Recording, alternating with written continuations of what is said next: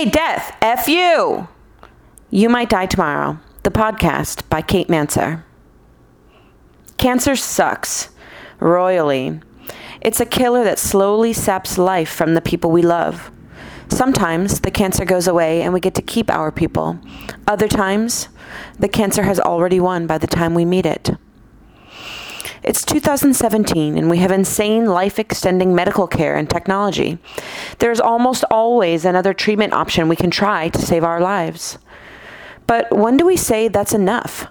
When faced with a chance at living longer by trying another procedure in the hospital, or a guarantee of living shorter at your home or, say, the Grand Canyon, which do you choose and when? When terminal illness isn't for sure terminal, how do you handle what might be the end of your days or what might not be? You are in control of your life and how you choose to live until you die. Often we and our families take a tunnel vision approach to disease, do whatever we have to do to fix it. But treatment is almost always painful and uncomfortable. So, quality of life is sacrificed for quantity of life. And for many, that is more than a fair trade.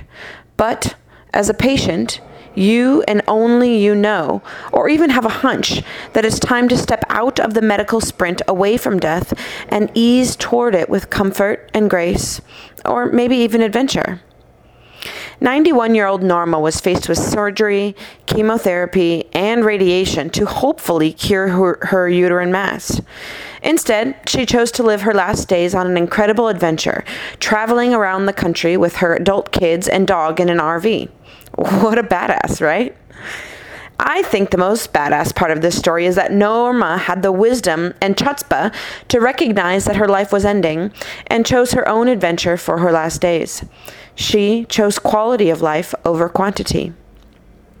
Make no mistake, living like you might die tomorrow when you are healthy and living like you might die tomorrow when you are sick are very different.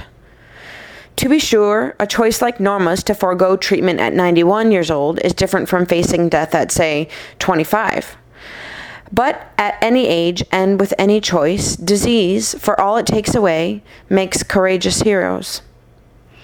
In the face of real scarcity of life, it's human nature for us and the families that surround us to cling to life, claw for it like a cat slipping down the drapes. This is why to choose quality of low quality of life over quantity is valiant and a huge gamble. Maybe the treatment might have worked, right? But cancer notwithstanding, we will all die. What's important here is remembering our free will and realizing we are in control of how we live and, in the case of terminal illness, how we die. It's about listening to our body and soul to decide whether choosing to live means to you another round of potentially life extending treatment or going home to hold your grandchild in your lap a little while longer.